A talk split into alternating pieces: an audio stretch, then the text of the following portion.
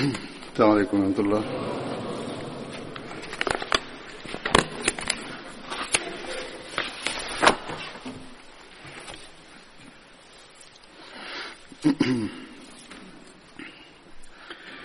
أشهد أن لا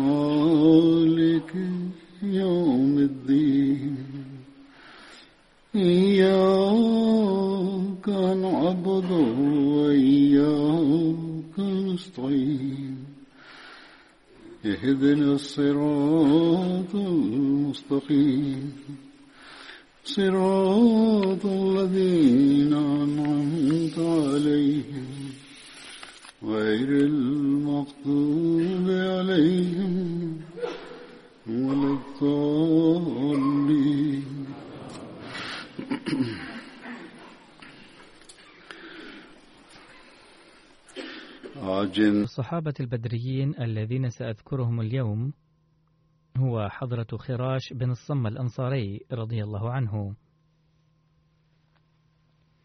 وكان من بني جشم من الخزرج. كان اسم والدته أم حبيب وأولاده سلمى وعبد الرحمن وعائشة. وقد شهد حضرة خراش بدرا وأحدا وفي أحد أصيب بعشرة جروح.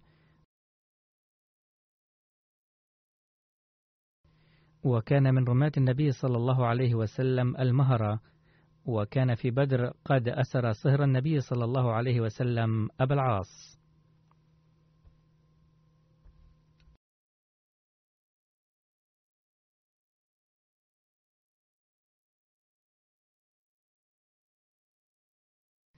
الصحابي التالي اليوم حضرة عبيد بن التيهان ويذكر اسمه عتيك بن التيهان أيضا.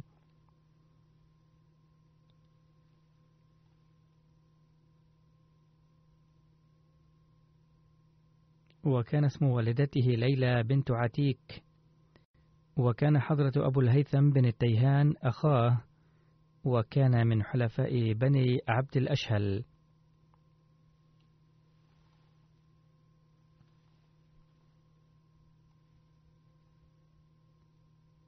ولقد شارك حضرة عبيدة في بيعة العقبة الثانية ضمن سبعين أنصاريا. وقد آخى النبي صلى الله عليه وسلم بينه وبين حضرة مسعود بن الربيع. شارك في بدر مع أخيه حضرة أبي الهيثم واستشهد في أحد. وكان عكرم بن أبي جهل قتله.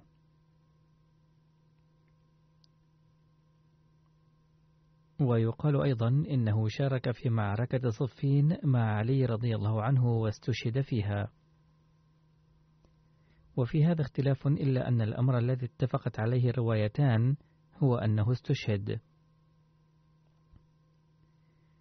ويذكر له ابنان هما حضرة عبيد الله وحضرة عباد. وبحسب رواية الطبري قد شهد حضرة عباد أيضا بدرا ويقال إن حضرة عبيد الله استشهد في حرب اليمامة.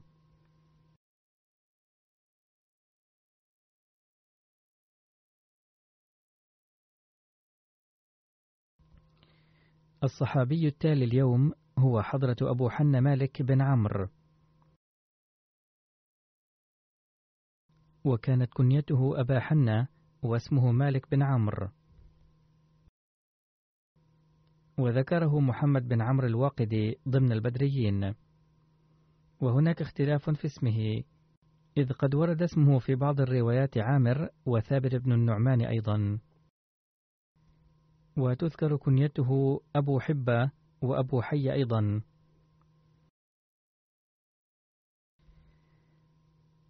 ولكن محمد بن عمرو الوقدي يقول إن هناك اثنين كنيتهما أبو حبة أحدهما أبو حبة بن غزية بن عمرو المازني والثاني أبو حبة بن عبد عمرو وكلاهما لم يشهد بدرا وليس في من شهد بدرا أحد كنيته أبو حبة ويصر على أن من شهد بدرا كان يكنى أبا حن حصرا.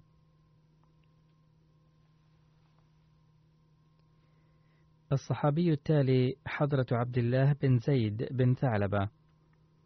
ويقال له عبد الله بن زيد الأنصاري. وكان يكنى أبا محمد. واسم والده حضرة زيد بن ثعلبة. وهو الآخر كان من الصحابة وكان من بني جشم من الأنصار. شارك في بيعة العقبة الثانية مع سبعين أنصاريا. وشهد بدرا وأحدا والخندق وغيرها من المعارك مع النبي صلى الله عليه وسلم.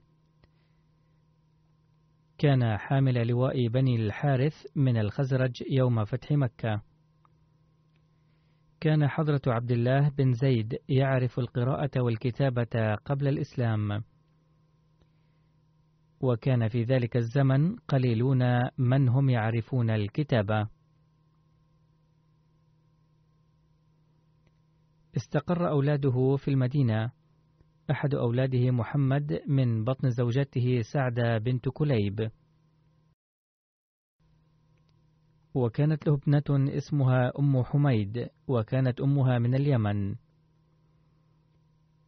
وكان أخوه حريث بن زيد أيضا بدريا. كما كانت إحدى أخواته قريبة بنت زيد وهي أيضا كانت صحابية.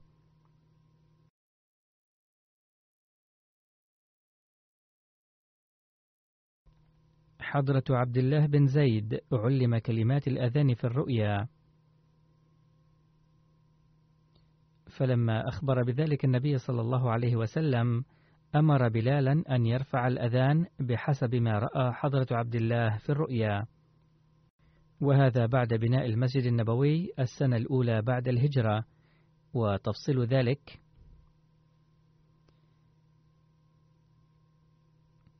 عن أبي عمير بن أنس عن عمومة له من الأنصار قال: اهتم النبي صلى الله عليه وسلم للصلاة كيف يجمع الناس لها؟ فقيل له انصب راية عند حضور الصلاة فإذا رأوها آذن بعضهم بعضا. فلم يعجبه ذلك.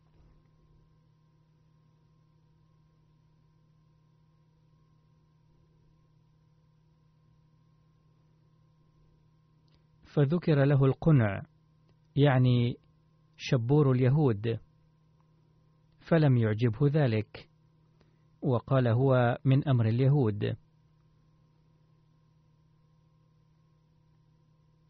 فذكر له الناقوس فقال هو من أمر النصارى. فانصرف عبد الله بن زيد وهو مهتم لهم رسول الله صلى الله عليه وسلم ودعا الله فأري الأذان في منامه. يتابع حضرة عبد الله بن زيد ويقول طاف بي وأنا نائم رجل يحمل ناقوسا في يده. فقلت يا عبد الله أتبيع ناقوس؟ قال وما تصنع به؟ فقلت ندعو به إلى الصلاة. قال أفلا أدلك على ما هو خير من ذلك؟ فقلت بلى. فقال تقول الله أكبر الله أكبر. أشهد أن لا إله إلا الله. أشهد أن لا إله إلا الله. أشهد أن محمد رسول الله. أشهد أن محمد رسول الله. حي على الصلاة. حي على الصلاة. حي على الفلاح حي على الفلاح. الله أكبر الله أكبر. لا إله إلا الله. وأقدم لكم الترجمة أيضا فهي تفيد الأولاد الصغار. ثم استأخر عني غير بعيد ثم قال تقول إذا أقمت الصلاة. الله أكبر الله أكبر. أشهد أن لا إله إلا الله أشهد أن محمد رسول الله حي على الصلاة حي على الفلاح قد قامت الصلاة قد قامت الصلاة. الله أكبر الله أكبر. لا إله إلا الله.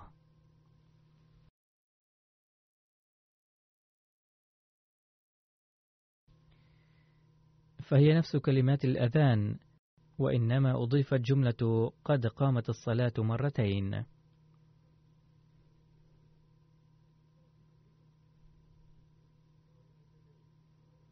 فلما أصبحت أتيت رسول الله صلى الله عليه وسلم فأخبرته بما رأيت فقال إنها لرؤيا حق إن شاء الله. فقم مع بلال فألق عليه ما رأيت فليؤذن به فإنه أندى صوتا منك.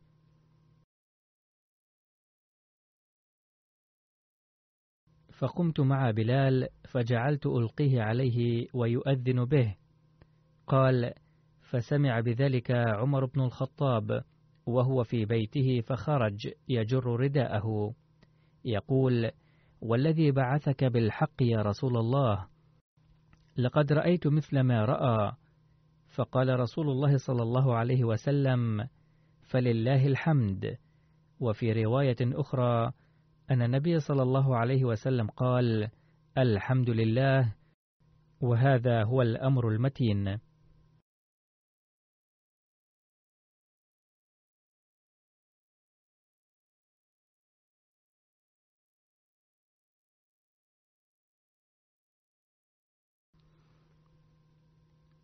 لقد ذكر حضرة ميرزا بشير أحمد رضي الله عنه في كتابه سيرة خاتم النبيين.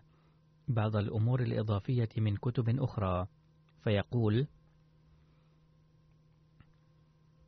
يوم لم يكن هناك أي أذان أو إعلان للصلاة كان الصحابة يجتمعون بتقدير الوقت شخصيا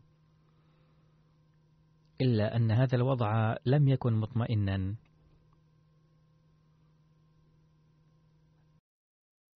وبعد بناء المسجد النبوي أثير السؤال بشدة أكثر كيف يمكن جمع الناس للصلاة؟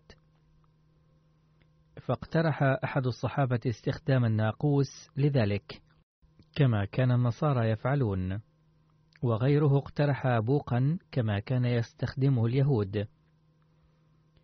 وكذلك صدرت اقتراحات فاقترح سيدنا عمر رضي الله عنه أن يعين رجل لنداء الصلاة عندما يحين وقت الصلاة. فأعجب النبي صلى الله عليه وسلم هذا الرأي. فأمر صلى الله عليه وسلم بلالا أن يتولى هذه المهمة. فبدأ بلال رضي الله عنه يعلن عند وقت الصلاة قائلا الصلاة جامعة. وكان الناس يجتمعون. وعلاوة على الأذان أيضا كان يصدر النداء على الطريق نفسه لجمع الناس لغرض آخر غير الصلاة. وبعد ذلك ذكرت نفس القصة أن الصحابي حضرة عبد الله بن زيد الأنصاري قد علم كلمات الأذان في الرؤيا فجاء إلى النبي صلى الله عليه وسلم وقص عليه رؤياه. أنه رأى في الرؤيا رجلا يؤذن بهذه الكلمات فقال هذه الرؤيا من الله وأمر عبد الله أن يعلم بلالا هذه الكلمات.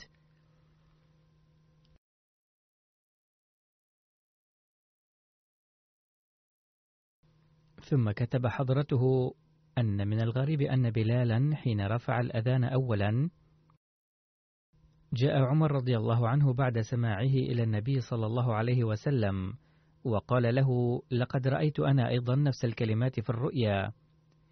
وفي رواية أن النبي صلى الله عليه وسلم حين سمع كلمات الأذان قال لقد نزل الوحي أيضا بحسب هذا.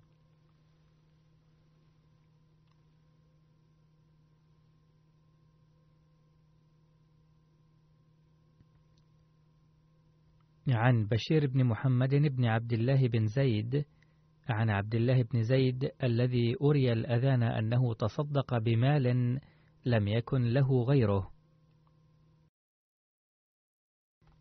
كان عبد الله بن زيد ووالده يعيشان على هذا المال وهذا كان كل ما يملكانه. فسلمه إلى النبي صلى الله عليه وسلم. فجاء أبوه إلى رسول الله صلى الله عليه وسلم وقال أن عبد الله تصدق بماله وكان لنا وله كفافا. فدعا النبي صلى الله عليه وسلم عبد الله فقال إن الله تعالى قد قبل صدقتك وردها على أبويك. قال فتوارثناها بعد ذلك.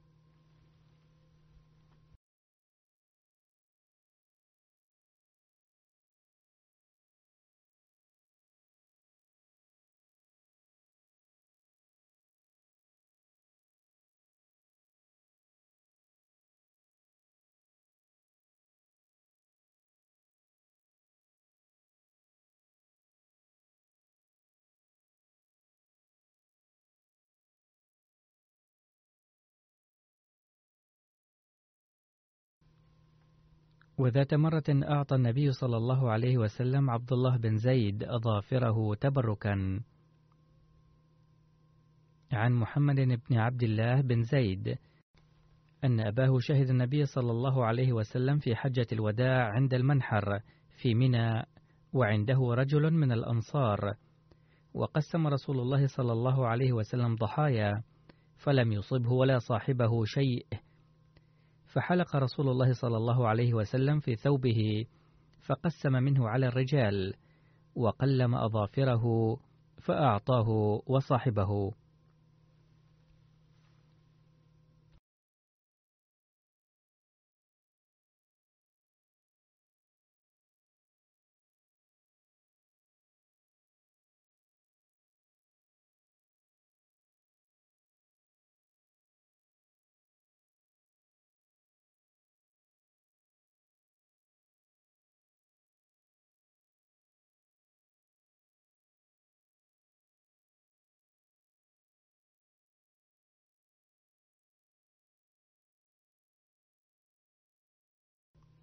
عن عائشة رضي الله عنها أن رجلا أتى النبي صلى الله عليه وسلم فقال: يا رسول الله، أنت أحب إلي من نفسي وأهلي ومالي،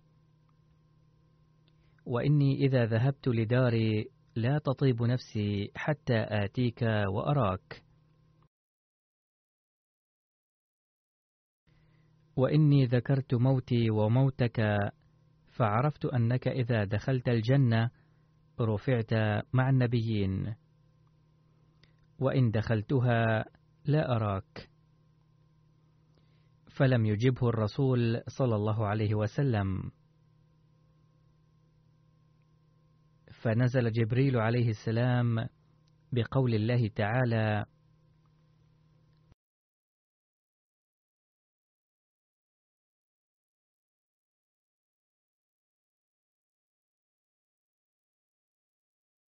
ومن يطع الله والرسول فأولئك مع الذين أنعم الله عليهم من النبيين والصديقين والشهداء والصالحين.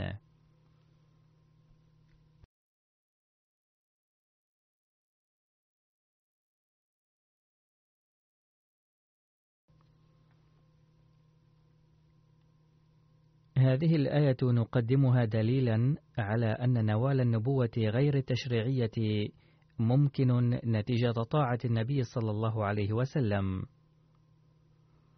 ويمكن للمرء أن يتقدم نتيجة طاعة النبي صلى الله عليه وسلم من مرتبة الصالحية إلى مقام النبوة. إذا إن مقام النبوة وإن كانت نبوة غير تشريعية في طاعة النبي صلى الله عليه وسلم إنما هو مقام سام جدا ويعطيه الله من يشاء. وقد استخدم النبي صلى الله عليه وسلم كلمة نبي الله بحق المسيح الموعود المقبل. لذلك نؤمن بالمسيح الموعود عليه السلام نبيا غير مشرع ومطيعا كاملا للنبي صلى الله عليه وسلم. وهذا لا ينقص من مقام ختم النبوة شيئا، بل يرفع مكانة النبي صلى الله عليه وسلم، لأن النبوة غير التشريعية أيضا لا تنال إلا بطاعته وباتباعه صلى الله عليه وسلم. ولا نستنبط هذا المعنى نحن فقط، بل السلف الصالح أيضا ذهبوا إلى هذا المعنى. منهم الإمام الراغب حيث قال أنه يمكن أن يأتي نبي غير مشرع بعد النبي صلى الله عليه وسلم نتيجة اتباعه. أحببت أن أبين هذا الأمر في سياق هذه الآية ضمنيا وتوضيحا للموضوع. يقول العلامة الزرقاني أن هذا الحدث مذكور في كتب التفسير المختلفة مرويا عن ثوبان. خادم النبي صلى الله عليه وسلم بينما جاء في ينبوع الحياة نقلا عن مقاتل بن سليمان أن الذي رأى الأذان في الرؤيا كان عبد الله بن زيد الأنصاري. ثم يقول العلامة الزرقاني ما مفاده. إذا كان ذلك صحيحا فمن الممكن أن كليهما ذكر هذا الأمر للنبي صلى الله عليه وسلم فنزلت الآية. وقيل أن عددا من الصحابة ذكروا هذا الأمر للنبي صلى الله عليه وسلم. إضافة إلى ذلك فقد ذكر هذا الحادث عن ثوبان في كتب التفسير بكلمات مختلفة أيضا. وبيان ذلك أن ثوبان كان شديد الحب لرسول الله صلى الله عليه وسلم قليل الصبر عنه فأتاه ذات يوم وقد تغير لونه يعرف الحزن في وجهه. فقال له رسول الله صلى الله عليه وسلم ما غير لونك؟ فقال يا رسول الله ما بي من مرض ولا وجع غير أني إذا لم أرك استوحشت وحشة شديدة حتى ألقاك. ثم ذكرت الآخرة فأخاف ألا أراك لأنك ترفع مع النبيين. وإني إن دخلت الجنة في منزلة أدنى من منزلتك وإن لم أدخل الجنة لا أراك أبدا.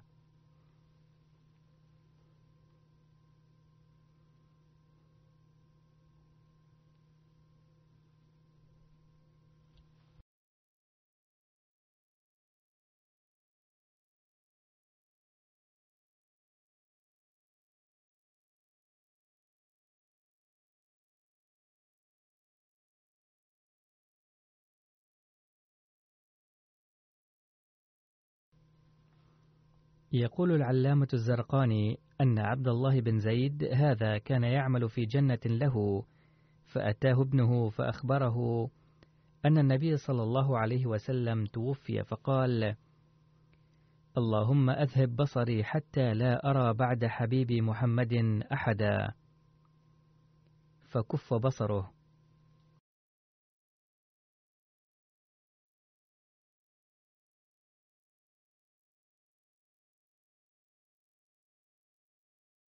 وقد اختلف في وفاة عبد الله بن زيد.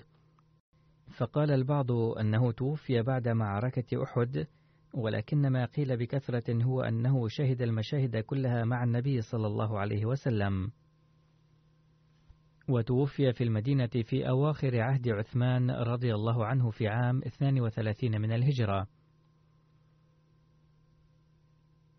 وإذا قبلنا بصحة حدث ذهاب بصره فيبدو أنه توفي في عهد عثمان رضي الله عنه حين كان بلغ من العمر 64 عاما وصلى عليه عثمان رضي الله عنه.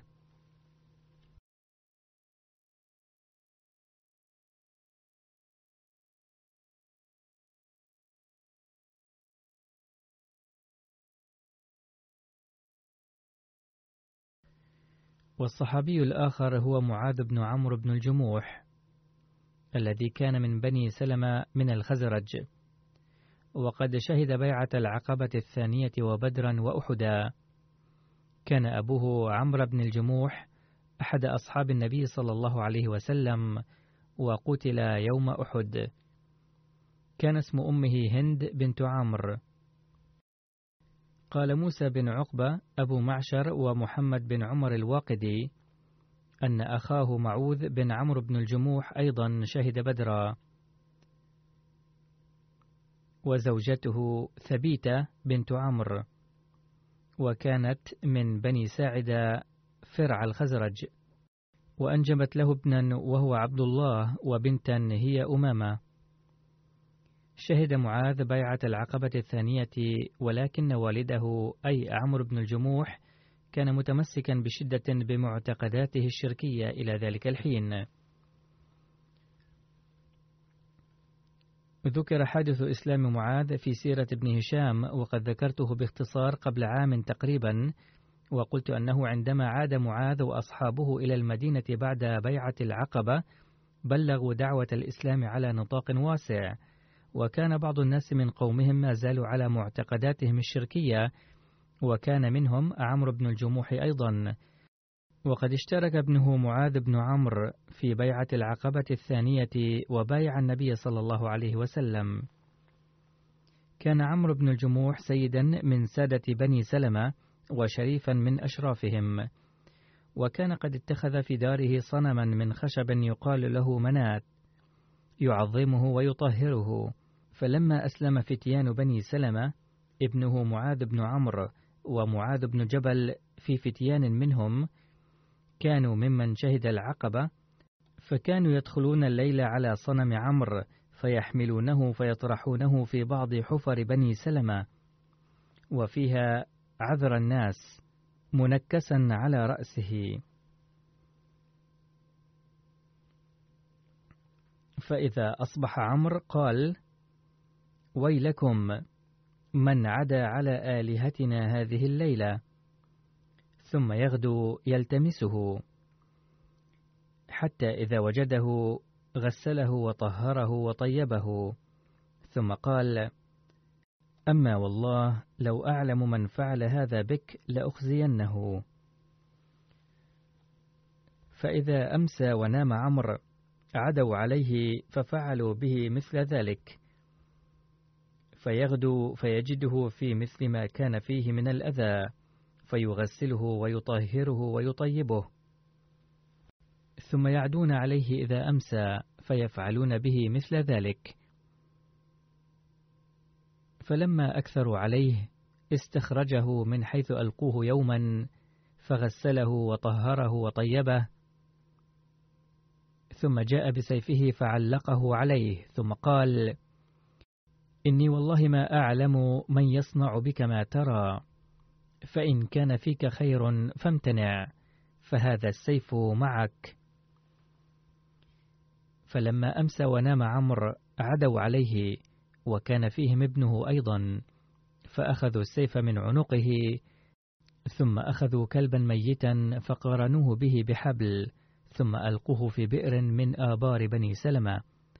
فيها قمامة من قمامة الناس ثم غدا عمرو بن الجموح فلم يجده في مكانه الذي كان به.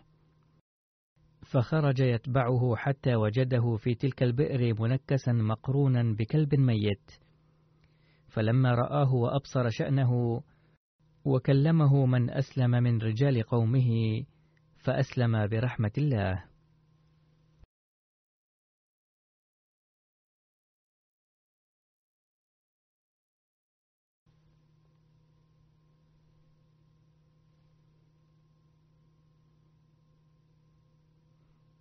هذا وردت هذه القصة في سيرة ابن هشام ومفادها أنه فكر في أن الصنم لم يستطع أن يحرك ساكنا رغم السيف الذي كان معه. فما الفائدة من عبادة مثل هذا الإله؟ كان معاذ بن عمرو بن الجموح ممن قتل أبا جهل. فقد ورد في رواية للبخاري عن صالح بن إبراهيم بن عبد الرحمن بن عوف عن أبيه عن جده قال بين أنا واقف في الصف يوم بدر فنظرت عن يميني وعن شمالي فإذا أنا بغلامين من الأنصار حديثة أسنانهما تمنيت أن أكون بين أضلع منهما فغمزني أحدهما فقال يا عمي هل تعرف أبا جهل؟ قلت نعم ما حاجتك إليه يا ابن أخي؟ قال أخبرت أنه يسب رسول الله صلى الله عليه وسلم. والذي نفسي بيده لئن رأيته لا يفارق سوادي سواده حتى يموت الأعجل منا.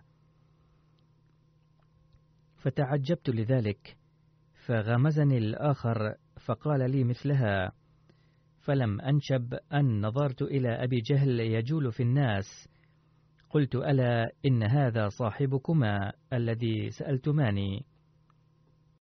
فابتدراه بسيفهم فضرباه حتى قتلاه. ثم انصرفا إلى رسول الله صلى الله عليه وسلم فأخبراه فقال أيكما قتله؟ قال كل واحد منهما أنا قتلته. فقال هل مسحتما سيفكما؟ قال لا. فنظر إلى السيفين فقال كلاكما قتله. سلبه لمعاذ بن عمرو بن الجموح. وكانا معاذ بن عفراء ومعاذ بن عمرو بن الجموح. ولقد ذكرت هذا في البدايات أيضا حين تناولت واقعة معاذ ومعوذ. ولكن قد يشكل إبهاما ما ورد في كتب الحديث المتفرقة وكتب السيرة ما ورد في هذه الرواية الأخيرة من البخاري. التي تقول بأن من هاجم أبا جهل وقتله هما معاذ بن عمرو بن الجموح ومعاذ بن عفراء. وعبد الله بن مسعود قد احتز رأسه. وفي حين أنه ورد في مكان آخر أن من قتله هما أخوان معاذ ومعوذ. ولكن قد وردت في صحيح البخاري أيضا رواية أخرى جاء فيها عن أنس رضي الله عنه قال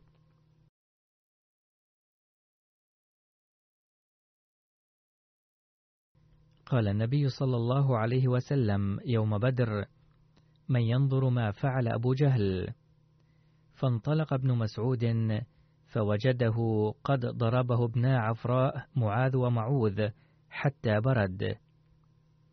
فأخذ بلحيته فقال أنت أبا جهل؟ قال وهل فوق رجل قتله قومه؟ أو قال قتلتموه؟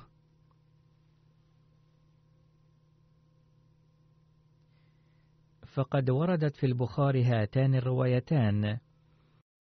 في إحداهما ذكر معاذان وفي الأخرى معاذ ومعوذ. وفي إحداهما ذكر أنهما ابنا لرجل واحد. وفي الأخرى يختلف اسم أبويهما.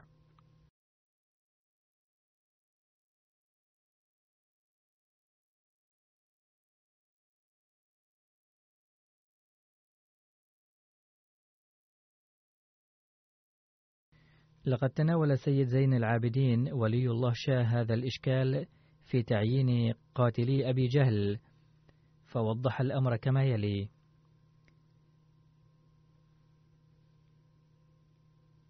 لقد ورد في بعض الروايات أن ابني عفراء معاذ ومعوذ قد صرعا أبا جهل حتى أوشك على الموت. ثم وصل إليه عبد الله بن مسعود فاحتز رأسه. وقد ذكر الإمام ابن حجر هذا الاحتمال بأنه ربما بعد ضربات معاذ بن عمرو ومعاذ بن عفراء جاء معوذ فضربه أيضا. لأجل ذلك ورد ذكر الأخوين في بعض الروايات وورد ذكر غلامين مختلفين في الأخرى. ولقد ورد في فتح الباري شرح البخاري أنه ربما قتله هؤلاء الثلاثة. ويقول العلامة بدر الدين العيني في تحديد قاتلي أبي جهل أن معاذ بن عمرو بن الجموح ومعاذ بن عفراء هما قد قتلاه. وشاركهما عبد الله بن مسعود الذي قطع رأسه فأخذه إلى النبي صلى الله عليه وسلم. يقول العلامة بدر الدين العيني بأنه قد ورد في صحيح مسلم أن من قتل أبا جهل هم معاذ بن عمرو بن الجموح ومعاذ بن عفراء. كان والد معاذ بن عفراء هو الحارث بن رفاعة وعفراء النجارية أمه. عرف بها وهي ابنة عبيد بن ثعلبة. وكذلك تقدم في كتاب الجهاد في باب من لم يخمس الأسلاب أن معاذ بن عمرو هو الذي قطع رجل أبي جهل وصرعه ثم ضربه معوذ بن عفراء حتى أثبته ثم تركه وبه رمق فدفق عليه عبد الله بن مسعود واحتز رأسه.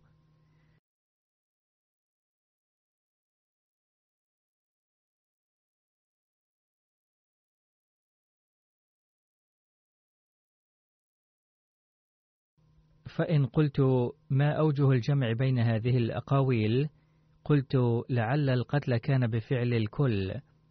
وهناك رواية للزرقاني أن عبد الله بن مسعود أدرك أبا جهل وبه آخر رمق فوضع رجله على عنقه وقال هل أخزاك الله يا عدو الله؟ قال أبو جهل بتكبر وبما أخساني أعمد من رجل قتلتموه أي لا أشعر بأي عار في هذا المآل. ثم سأله أبو جهل لمن الغلبة اليوم؟ فرد عليه لله ورسوله يا عدو الله.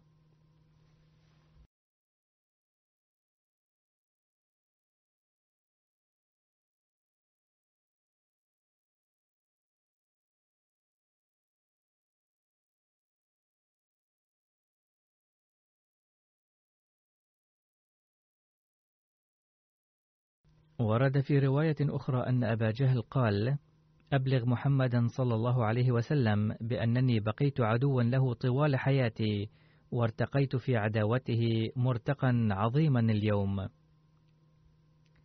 فاحتز عبد الله بن مسعود رأسه فأخذه إلى النبي صلى الله عليه وسلم.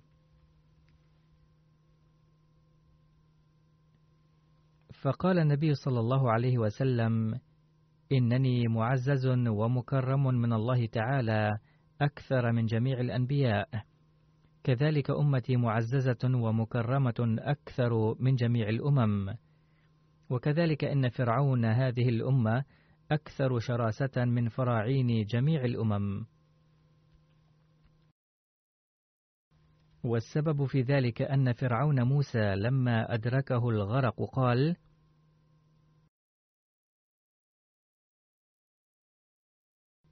آمنت أنه لا إله إلا الذي آمنت به بنو إسرائيل.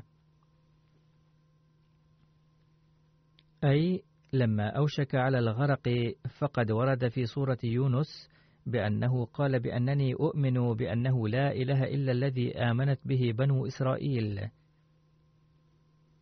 أما فرعون هذه الأمة فقد تقدم في العداوة والكفر أكثر بكثير. وهو ظاهر من أقوال أبي جهل قبل الموت.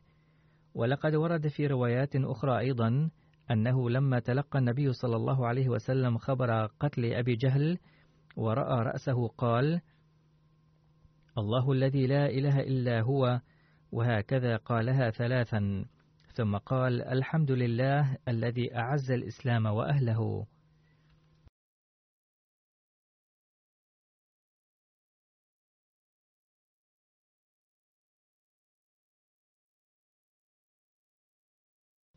وورد أيضا أن رسول الله صلى الله عليه وسلم قال: لكل أمة فرعون، وفرعون هذه الأمة أبو جهل بن هشام، الذي جعله الله تعالى يقتل بذل.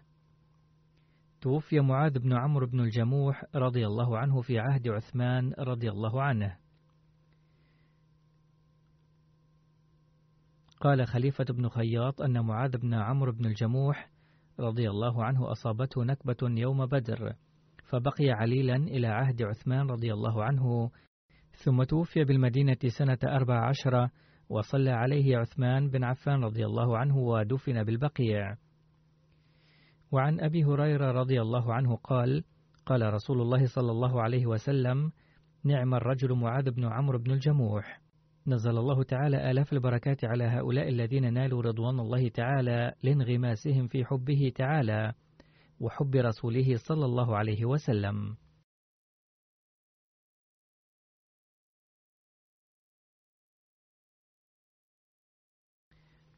سأصلي صلاة الغائب على السيد ملك سلطان هارون خان الذي لقي حتفه في السابع والعشرين من آذار في مدينة إسلام أباد إنا لله وإنا إليه راجعون.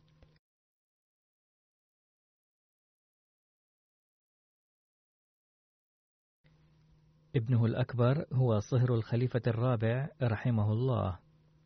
فقد تزوج من ابنته الصغرى. كان ملك سلطان هارون أحمديا من الولادة واسم أبيه العقيد ملك سلطان محمد خان. الذي بايع على يد المصلح الموعود رضي الله عنه وهو في الثالث والعشرين من عمره. وكان الأحمدي الوحيد في أسرته. ثم زوجه المصلح الموعود رضي الله عنه من السيدة عائشة صديقة بنت تشودري فتح محمد سيال المحترم. وكانت أسرته من الأسر الشريفة ومن الرؤساء. ملك أمير محمد خان الذي كان حاكم باكستان الغربية ومعروف بلقب نواب كالاباغ. كان ابن عم العقيد ملك سلطان والد المرحوم. اسم جده ملك سلطان سرخرو خان الذي لكونه رئيسا كان يتبوأ مقاما مرموقا عند الحكومة البريطانية حين كانت مستعمرة الهند وباكستان. حظي بشرف قبول الأحمدية بعد أربع سنوات من بيعة ابنه ملك سلطان محمد خان.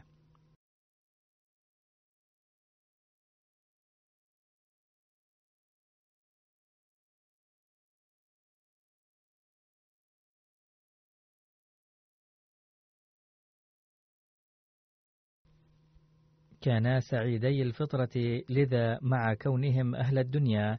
توجهوا إلى الدين ووفقهم الله تعالى لسعادتهم إلى قبول الأحمدية.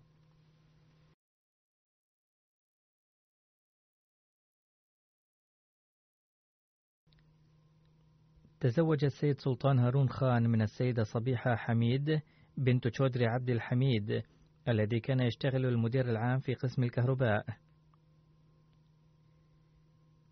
وأعلن الخليفة الثالث رضي الله عنه عقد قرانهما وقال حضرته في تلك المناسبة كان السيد شودري فتح محمد سيال رضي الله عنه مؤسس دار التبشير في إنجلترا والداعية الأول فيها. من أساتذتي وله منة كبيرة علي. قال الخليفة الثالث رضي الله عنه كانت شودري فتح محمد سيال يأخذني معه حين كنت حديث السن وغير خبير. وهيأ لي أسبابا لتتوسع خبرتي. ووجدت بسبب العيش معه فرصة لإظهار حب الكامن في قلبي لسكان البادية. وإلى الآن حين ألتقي بشخص بسيط من القرية أشعر بالسعادة بالحديث معه بغير كلفة. ولا أشعر بتلك السعادة عند حديثي مع شخص مدني. لأن أهل المدينة يتكلفون عادة وبسبب عادتهم هذه نبدأ نتكلف معهم بغير قصد. باختصار سيعقد قيران ابن أخت المحسن إلي هذا على ابنة السيد ملك سلطان هارون خان ابن العقيد سلطان محمد خان وسأعلن هذا القران.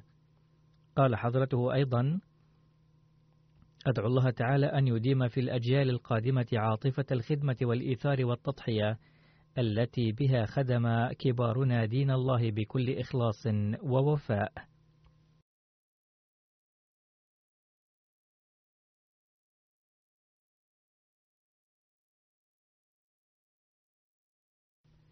واليوم جاء ذكره بمناسبة وفاته فندعو الله تعالى أن يواصل أولاد المرحوم ملك هارون أيضا هذه العلاقة بالأحمدية والخلافة بل يقووها. وللمرحوم ثلاثة أبناء وثلاث بنات وكما قلت فابنه الأكبر سلطان محمد خان هو صهر الخليفة الرابع رحمه الله. كان المرحوم يخدم فقراء المنطقة جدا ويحسن إلى النساء الفقيرات بوجه خاص.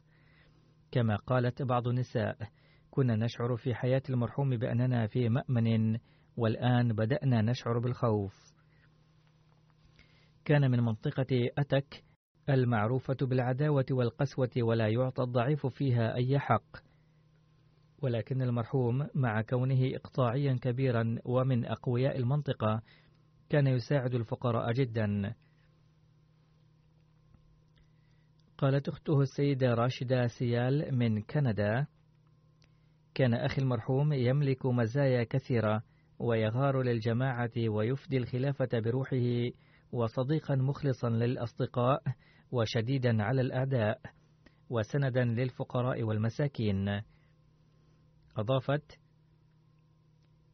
كتب إلي الخليفة الرابع رحمه الله في رسالة أن أباك العقيد سلطان محمد خان كان سيفا مسلولا للأحمدية ويلاحظ الشيء نفسه في إخوتك أيضا. كانوا يواجهون العداء الشديد في منطقتهم وعموما يتعادى الناس في تلك المناطق. فكانوا يواجهون العداء الشديد بسبب بعض العقارات وبسبب الأحمدية أيضا. ذات مرة قال الخليفة الثالث رحمه الله للمرحوم سوف تأتيك رصاصات ولكنها ستمر من فوقكم ولن تصيبك بشيء بفضل الله. قالت لقد رأينا تحقق قول الخليفة الثالث هذا في 1977 حين شن هجوم على ملك سلطان هارون لاغتياله في مخفر الشرطة بفتح جنك وأطلقت عليه رصاصات ومرت من فوق رأسه محرقة بعض شعره. ولكنه لم يصب حتى بخدش وحفظه الله تعالى بشكل إعجازي. كان يجود على الفقراء والمساكين كتبت ابنته كان سندا للضعفاء ولمن لا سند له؟ كتب أخوه الأكبر ملك سلطان رشيد خان. بعد وفاة أبينا كان هو رئيس قبيلتنا الحقيقي وكان يسبقني دوما في خدمة الجماعة رغم بذل كل السعي لأسبقه. كان محبا صادقا للمسيح الموعود عليه السلام وخلفائه وجماعته. ذات مرة بعد أحداث 1974 قال له أحد الضباط الكبار أمامي كيف إيمانك بإمامك؟ فقال باللغة البنجابية مثل الحديد. أي إيماني بالخلافة قوي مثل الحديد. كان في هجرة الخليفة الرابع رحمه الله رافقه حتى كراتشي. كتب السيد رشيد رسائل الخليفة الرابع رحمه الله التي أحتفظ بها. سماه فيها الخليفة الرابع في موضع جنرال الأحمدية وفي موضع آخر سماه سيف الحب والغيرة للجماعة.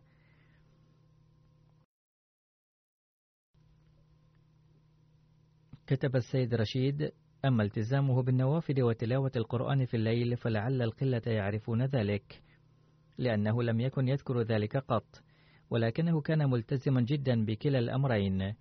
حتى أنا ما كنت عرفت بذلك لو لم أعش معه في غرفة واحدة لمدة أربعة أشهر أثناء مرض الشديد في 2016 في تلك الأيام كان صعبا علي أن أجلس أو أقوم وحدي فكان يعيش معي في غرفتي ليعتني بي. فحينها اطلعت على التزامه بالتلاوة والنوافل الجدير بالتقدير. قلت يمكن أن نوظف شخصا لعيادتي لماذا تثقل على نفسك؟ فقال لا حاجة إلى توظيف أي خادم ما دمت معك. ثم كتب السيد رشيد كان إنسانا نافعا للناس أسس تسعة أو عشر مدارس. ثم ذات مرة لم يأته الدخل الكافي ولم يستطع مساعدة المدرسة فعمل بنفسه مع العمال وقال لهم إنني أعمل أكثر منكم. لم يكن لديه أنانية لكونه ابن رئيس أو إقطاعي كبير في المنطقة.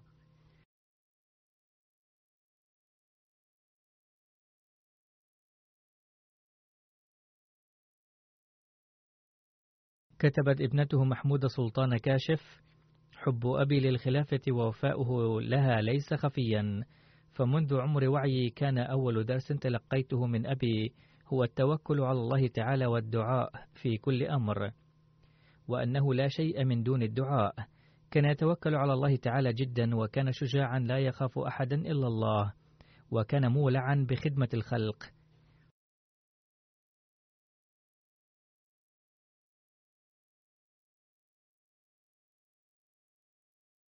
كذلك كتب ابنه سلطان محمد خان إن أبي قام بكثير من العمل الاجتماعي. وهب أرضا لثمان مدارس وبنى مدرستين ووهب أرضا لمقبرتين. وساعد كثيرا من الفقراء في الحصول على الوظائف. رحم الله تعالى المرحوم وغفر له ووفق أولاده أيضا للثبات على الحسنات وللارتباط بالخلافة. سأصلي على المرحوم بعد صلاة الجمعة.